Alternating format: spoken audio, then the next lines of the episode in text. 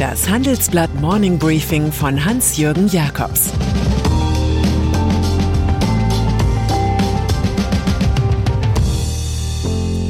Guten Morgen allerseits. Heute ist Montag, der 26. Juli, und das sind heute unsere Themen. Das Debattenmonster Impfpflicht.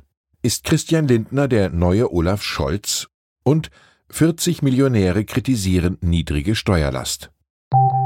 Nach einer kurzen Unterbrechung geht es gleich weiter. Bleiben Sie dran.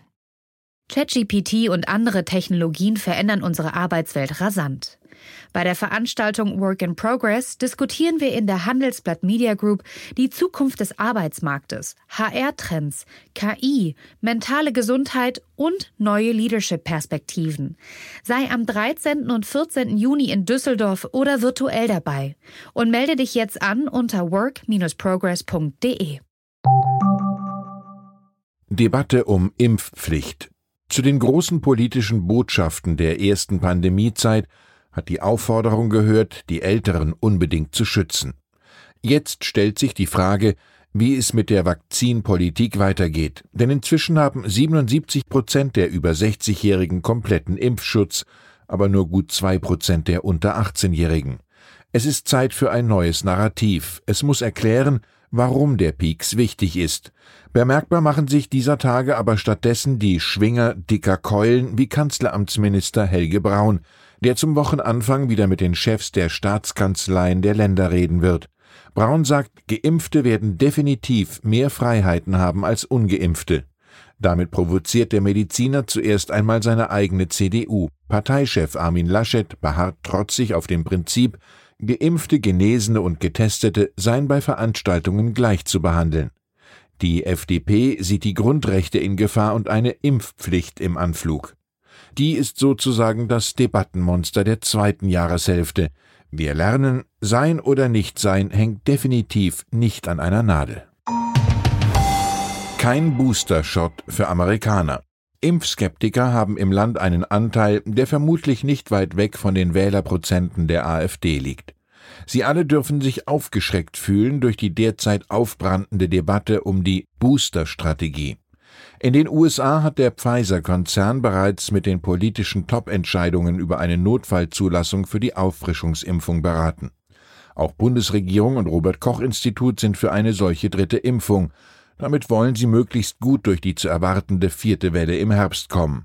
Aber in den USA haben die obersten Behörden für Arzneizulassung und Seuchenschutz jetzt in einer gemeinsamen Erklärung bekannt gegeben, Amerikaner, die voll geimpft sind, brauchen im Moment keinen Booster-Shot.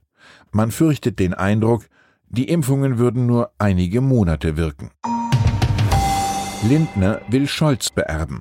Im Bundestagswahlkampf lassen SPD-Kandidat Olaf Scholz und seine Truppe keinen Versuch aus, der Welt zu erklären, warum das Kanzleramt für sie wirklich in Sichtweite sei. Immerhin hat der früher als Scholzomat gescholtene in der Hochwasserkatastrophe eine gute Figur gemacht. Tatsächlich geht es aber bei der Bundestagswahl um eine ganz andere Frage: Schwarz-Grün oder Jamaika mit den Liberalen. FDP-Chef Christian Lindner hat das erkannt, auch wenn er im Herbst 2017 in Sachen Jamaika noch ausbüchste. Jetzt spielt er schon mal Wünsch dir was. Im ARD-Sommerinterview hat er sich erneut als Bundesfinanzminister ins Spiel gebracht, sozusagen als menschlichen Schutzwall gegen Steuererhöhungen und seinen Freund Robert Habeck von den Grünen. Die einzige Option von Finanzminister Scholz wäre eine Ampelkoalition mit den Grünen und der SPD. Die ist bei seinem Möchtegern-Nachfolger so beliebt wie Radarfallen bei Autofahrern. Baerbock und das N-Wort. Alle Schwarz-Grün-Spekulationen erledigen sich von selbst, wenn der Wahlkampf von Spitzenkandidatin Annalena Baerbock nur aus Entschuldigungen besteht. Sorry ist kein Wahlargument, schon eher sorry, no story. Jetzt war es wieder soweit. Nach verspätet gemeldeten Einkünften, biografischen Schludrigkeiten und einer kollagierten Autobiografie. Die 40-Jährige hat sich entschuldigt, dass sie in einem Interview das N-Wort benutzt habe. Dabei hatte sie davon berichtet, dass sich ein Schüler geweigert habe, ein Arbeitsblatt zu bearbeiten, auf dem das vermaledeite Wort stand. Leider habe sie in der emotionalen Beschreibung dieses unsäglichen Vorfalls das Wort zitiert und damit selbst reproduziert, schreibt Baerbock auf Twitter. Für die Revolutionsgarden der Bewegung namens Political Correctness ist so etwas natürlich ein schweres Delikt. Bei Wiederholung wird dies strengstens mit Ämterverzicht bestraft. Aber was heißt überhaupt N-Wort? Das N kann ja für so vieles stehen, für nebensächlich zum Beispiel oder neurotisch. IT-Pionier kritisiert Merkels Innovationspolitik. Zu den Pionieren bei Informatik und Software hat vor 40 Jahren ein Professor aus Saarbrücken gehört. August Wilhelm Scheer hat aus seinem Forschungsinstitut heraus die IDS Scheer AG gegründet. Er hat es mit ihr an die Börse geschafft und sie 2009 verkauft. Der Chef einer eigenen Firmengruppe mit mehr als 1000 Mitarbeitern ist zugleich Wissenschaftler, Politikberater und Jazzmusiker. Kurz vor seinem 80. Geburtstag am morgigen Dienstag zieht Scheer eine kritische Bilanz der Innovationspolitik und mahnt Anstrengungen bei Bildung und digitaler Infrastruktur an. In der Zeit von Angela Merkel sind wir hier zurückgefallen. Man kann sich fragen, warum niemand aufgeschrien hat.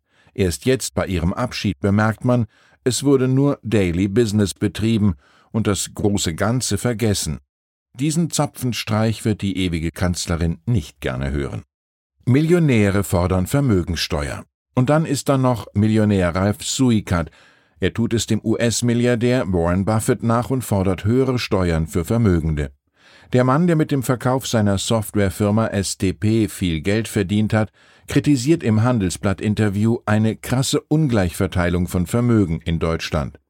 Beim Blick auf die eigene Steuererklärung denke er, oh, das ist schon wenig. Als sein Unternehmen 1993 entstanden ist, hat der Spitzensteuersatz noch bei 53% gelegen.